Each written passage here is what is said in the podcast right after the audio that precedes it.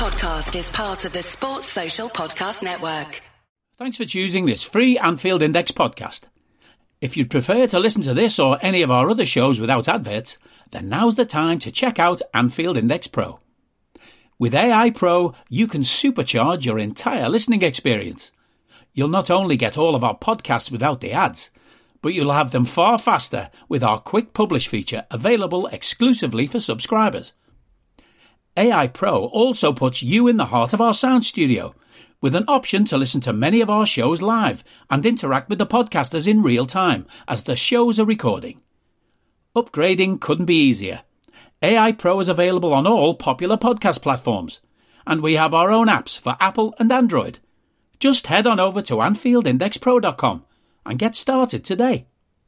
Hello and welcome to Daily Red, your lunchtime catch up on all things Liverpool FC on a Friday after Liverpool were beaten in Toulouse three goals to two as a result of a combination of their own arrogance, their own poor performance, their own dismissive nature to defending, and one of the strangest officiating calls you'll ever see on what should have been a late equaliser. It would have been an undeserved equaliser, but we should have had a late equaliser all the same. Um, not a good showing the Reds lined up with Kelleher in goal. Uh, he had a terrible game, another terrible game. And Caoimhín has definitely regressed significantly over the past 18 months due to not playing nearly enough.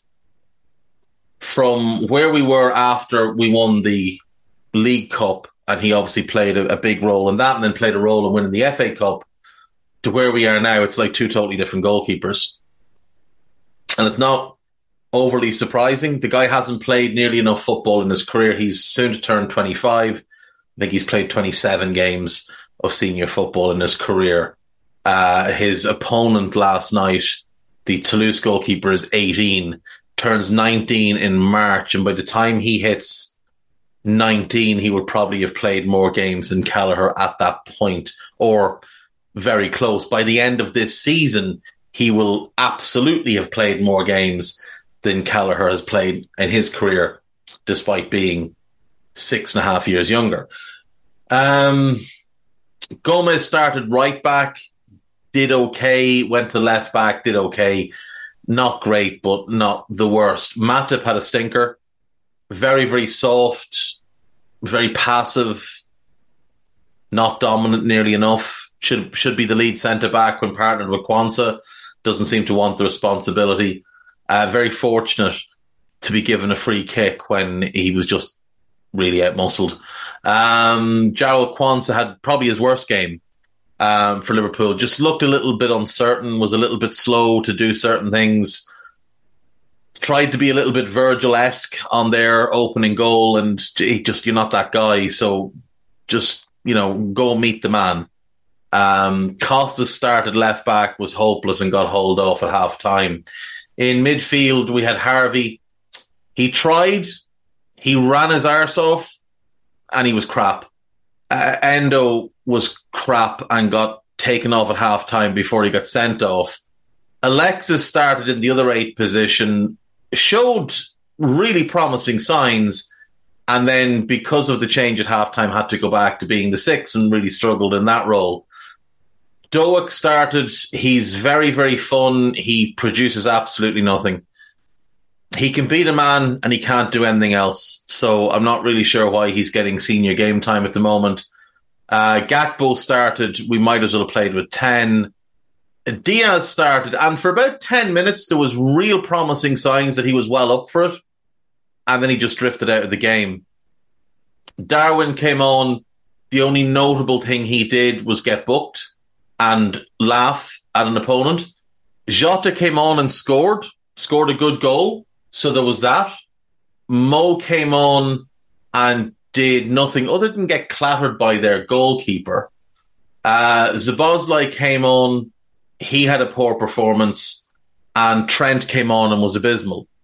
And whereas it was 1 0 at half time, and you felt like we were a little bit unfortunate to be behind we were much worse in the second half with Trent and Mo and Dominic on the pitch. Uh, Trent's attitude to defending is at this point very, very concerning. If you watch back their third goal, it's really, really worrying. The ball is is played very slowly across to their right hand side, our left. Trent is kind of in the right side centre back channel as he retreats towards goal.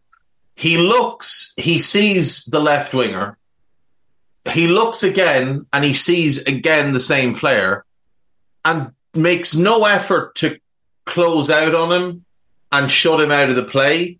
Continues to run in the same straight line and take up a position in no man's land where the ball is on the other side of the pitch. There's one Toulouse player in our box. He is the other side, marked by Quansah, with Matip between Trent and Quansah. There's nobody making a break into the box on Trent's side, so he's not cutting out any kind of pullback. There is just the man at the back post who Trent has given comfortably 10 yards of space to. It's a simple ball played across. Trent makes, I don't even think you'd call it a half hearted effort to close out, makes little to no effort to block the cross. Now, Kelleher makes an absolute pig's ear of things, but Trent's defensive work is genuinely it's a disgrace at this point. This is the vice captain and that's the effort level level he's putting in. Uh, this is the vice captain, and he also decided that the best thing he could do was go and potter about in the left wing when you're meant to be the right back who's inverting into midfield and then unverting back out or whatever the fuck the word would be back out to right back. Instead, he's pissing about in the left wing. He's taking shots on from 30 yards that are never even going to tickle the goalkeeper's palms, sailing over the crossbar. A really, really immature performance from the club vice captain. No effort at all in his defensive work. Had one idiot tell me, well, he won more ground duels than Endo and McAllister. He didn't win any tackles. What he did was he dribbled past a couple of people in space. That's what he did. He didn't do anything else. He was shocking last night, and his form this season is very, very concerning. He's not the only one. Gakpo's form is very concerning. Matip, after a strong start of the season, has dropped off a little bit. Gomez is playing pretty well. Costas is an absolute unmitigated disaster since coming into the team. And you really do have to question the logic in why we gave him a new contract because he needs to be sold next summer. And we need to sign a new left back. Ideally, a starting left back because Andy Robertson's time as a starter is over. You'd have to question why we signed Endo. You'd have to question why we paid so much money for him and why we gave him a four year contract. He, he's not good enough. He just isn't good enough. He can't play the style of football we want to play. He was used to playing a certain way at Stuttgart, which was largely backs to the wall football. Backs to the wall. Struggling to stay in the division. Without him, they're third in the league. Now, that's not because they got rid of him, but they're third in the league now. But he didn't play in a team that ever finished that high in the Bundesliga. He played in a team that struggled to stay in the division and then had to fight to get back into the division after they got relegated. It's not great. Not great. We've got a raft of injuries in midfield right now. Curtis is injured. Gravenberch is injured. Thiago always injured. Bajcetic injured. We're also missing Andy Robertson. Alexis is suspended pretty bare bones for this weekend. You'd be struggling to put together a midfield that makes any sense and puts confidence in your approach to this game against Brentford. Dominic will start. And after that, there's no one good enough to be starting Premier League games Liverpool in midfield who's fit and ready to go. Harvey's not a midfielder and never will be. Klopp can play him there a thousand times. He's never going to be a midfielder. And Endo just is he's not up to scratch. He's not up to scratch in the Europa League. Premier League is a whole different beast. And Brentford are good in midfield. Jensen's very good. Nørgaard is very good. Onyeka's hit and miss, but Janelt, when he plays in there, he's very good as well. Nørgaard would improve us significantly. And I saw someone ask, what other Premier League sides would Endo start for? And I thought, that's actually quite interesting because there's not a there's not a whole pile of elite defensive midfielders knocking around. There's some very good ones, but in terms of elite ones, there's only a handful. There's the, the best of the best is obviously at Manchester City and Rodri. He wouldn't start there. Doesn't start for Spurs. Bissouma is tremendous. Doesn't start for Arsenal. Thomas Partey is excellent. Doesn't start for Villa. They've got Kamara. He's outstanding. Newcastle of Bruno Guimaraes. Brighton are little bit ropey in midfield this year, but they've got Baleba, and I would much rather have him than Endo. Um, Manchester United, as bad as they are, they still have Casemiro. And I know he can't run anymore, but he's still Casemiro and he's still a good player. Brentford have Nørgaard, Chelsea have Caicedo. Palace, they've got Doucouré, who's outstanding. West Ham, they've got a really good defensive midfielder in Edison, in Edson Alvarez. Nottingham Forest have both Mangala and Sangaré. Wolves have Boubacar Traore and Lemina. Fulham have João Palhinha. Everton have Onana. Luton? He'd start for Luton over Marvelous Nakamba. Bournemouth, if Tyler Adams was fit, he wouldn't start for Bournemouth. Burnley, he'd probably start for Burnley. Sheffield United, I think I'd take Vinicius. I think Bo- uh, Burnley and Luton are the other teams. He's the only teams he'd start for in the league. And Bournemouth, obviously, with Adams out. You could start him in midfield with Vinicius for Sheffield United because you'd probably want to be quite defensive minded if you're managing them. So let's say three, four with the fella missing at Bournemouth but they're the bottom four. They're the bottom four. And unfortunately, I do think that's his level. Now, I like the guy. He seems like he's very dedicated. He's very hardworking. He's honest. He wants to do well. And there's moments where he does things and you think that's really good. Do more of that. Like last night, he goes and picks the ball up off the centre back, turns, fires it through the line right into Alexis' feet. And now we're 25 yards up the pitch and Alexis is moving in a retreating defense. That's really good. Then there's moments where the ball is between his feet and he does a weird shuffle, almost like he doesn't know which foot he's meant to kick with.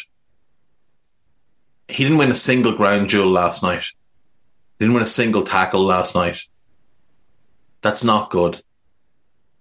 He got booked for a bad foul and then he could easily have been sent off. And it genuinely wouldn't surprise me if the referee went to Klopp at halftime and said, look, get him off because I'm sending him off the next time he fouls anybody. The only reason I think he wasn't sent off last night is because it was the first half.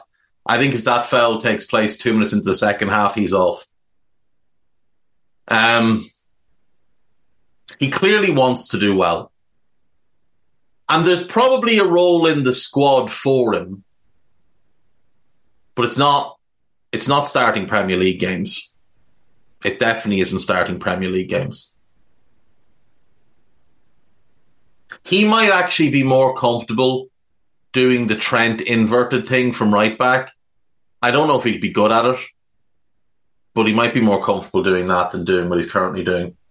Um, so yeah, I mean that's not good. That's not good at all. I said it in the summer. We left ourselves short. We didn't sign the six we needed. We spent the better part of 50 million on Gravenberch and on Endo when that money should have gone towards a defensive midfielder. Endo's been poor. Gravenberch's been average. He's looked good against lower caliber opposition like Leicester and in the Europa League, and he hasn't looked good in the Premier League or against Bournemouth in the Cup. He's had flashes in the league, little flashes where you think, right, that that's what you want to build on. But other than that, I mean, he doesn't he doesn't impact games. He doesn't impact games. Doesn't get on the ball nearly enough. Doesn't get in the ball in the right areas. Doesn't impact games. He was praised as being sensational in the derby for recycling the ball. Very, very rarely did he actually do anything productive because the Gravenberch Szoboszlai thing doesn't work. There's no balance in that midfield, especially if you've got Alexis as the six. He plays much better with Curtis than he does with Dominic. But then Dominic plays much better with Curtis than he does with Gravenberch. Dominic's performances have actually dipped since Curtis went out of the team. I would have liked to have seen how it would have looked last night if Alexis had still been the other eight rather than Harvey. I think that could have been quite interesting. But all things considered, last night was just a clown show. We were dreadful. The referee decided that he was the reason people paid in on the gate and made it about himself. And then the VAR nonsense at the end was just, I mean, literally spectacular nonsense.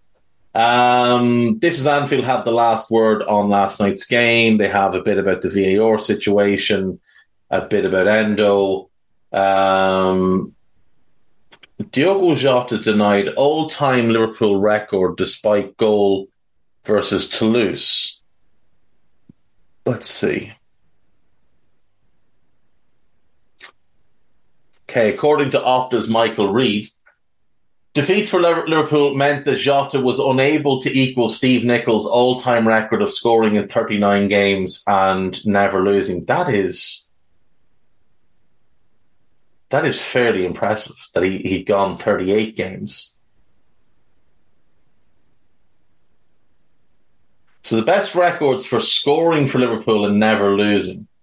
Steve Nicol, 39 goals, or 39 games he scored in rather, uh, resulting in 31 wins and eight draws.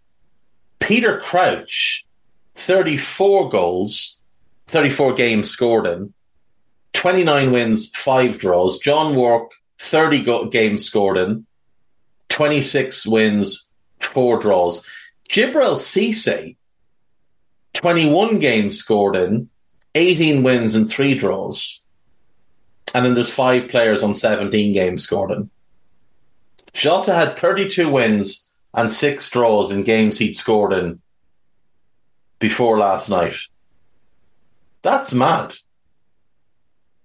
I genuinely didn't know that. I certainly wouldn't have guessed. I knew the Nicol thing. I didn't realize Jota was had had never lost in a game he'd scored in. I'm really surprised by Peter Crouch and Djibril Cisse. I'm not surprised by John Moore because when he was at the club, we were we were the best team in Europe by a country mile. Um, but I am surprised by by Crouch and Cisse. Um, now, obviously, we didn't lose a ton under Benitez.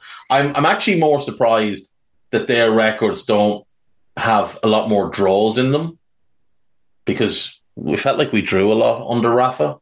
I could be wrong. Maybe we didn't, but it felt like we did. Um, John Wark is a is a forgotten name in our history because obviously he's best known for his time at Ipswich and he didn't really settle fully at Liverpool. I don't think. I think Ipswich was where he was at his most comfortable. He'd been brilliant for them. Joined us four years at the club. Went back to Ipswich um, he was 27 when we bought him as well. Like he was banging his prime. But you look at that. You look at that um, 84 85 season, he scored 27 goals. 27 goals. The only season he played regularly for us, he had a lot of injuries, whereas he'd been a machine for Ipswich. Like the numbers at Ipswich are outrageous for a midfielder. 76 77, 10 goals in 38 games across all competitions. The next season, he had a bunch of injuries and he played 26 games, but got seven goals. Then in 78 79, he plays in 55 games, gets nine goals. Now, bear in mind, at this point in his career, he's playing mostly as a defensive midfielder.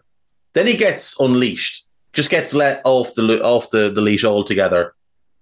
And in the 80 81 season, he plays 64 games, which is incredible. he scores 36 goals. Then he goes and plays 55 games in 81 82, 23 goals. 82 83, he plays 49 games, 23 goals. His last season there, he had some injuries. He played 38 games in all competitions, scored 11 goals. Then he joins us Oh, he joined us through that season. He played nine times for us, scored two goals. His first full season with us is that four is that 84 85 season. He plays in 15, 62 games and gets 27 goals. 27 goals.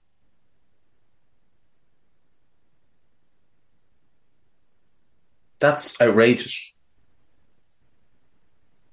Then he's injured a lot the next season. He only plays 18 games, but still scores six goals. In 86 87, he plays in 17 games and gets seven goals. When he plays, he's really productive for us, but he doesn't play enough. He leaves the next season, goes back to Ipswich, injured for most of the year. But then he has a little bit of a renaissance. And 88 89, he plays in 49 games, gets 13 goals. 89 90, he plays in 46 games and scores 10 goals. And again, he's reverted back to playing a bit deeper. Then he went to Middlesbrough for a year and didn't settle there either. So he went back to Ipswich. How he didn't win more than 29 caps, I don't know. 36 goals from midfield. Just think about how mental that is. And it's not like he played as a number 10. He didn't play as a number 10 at all.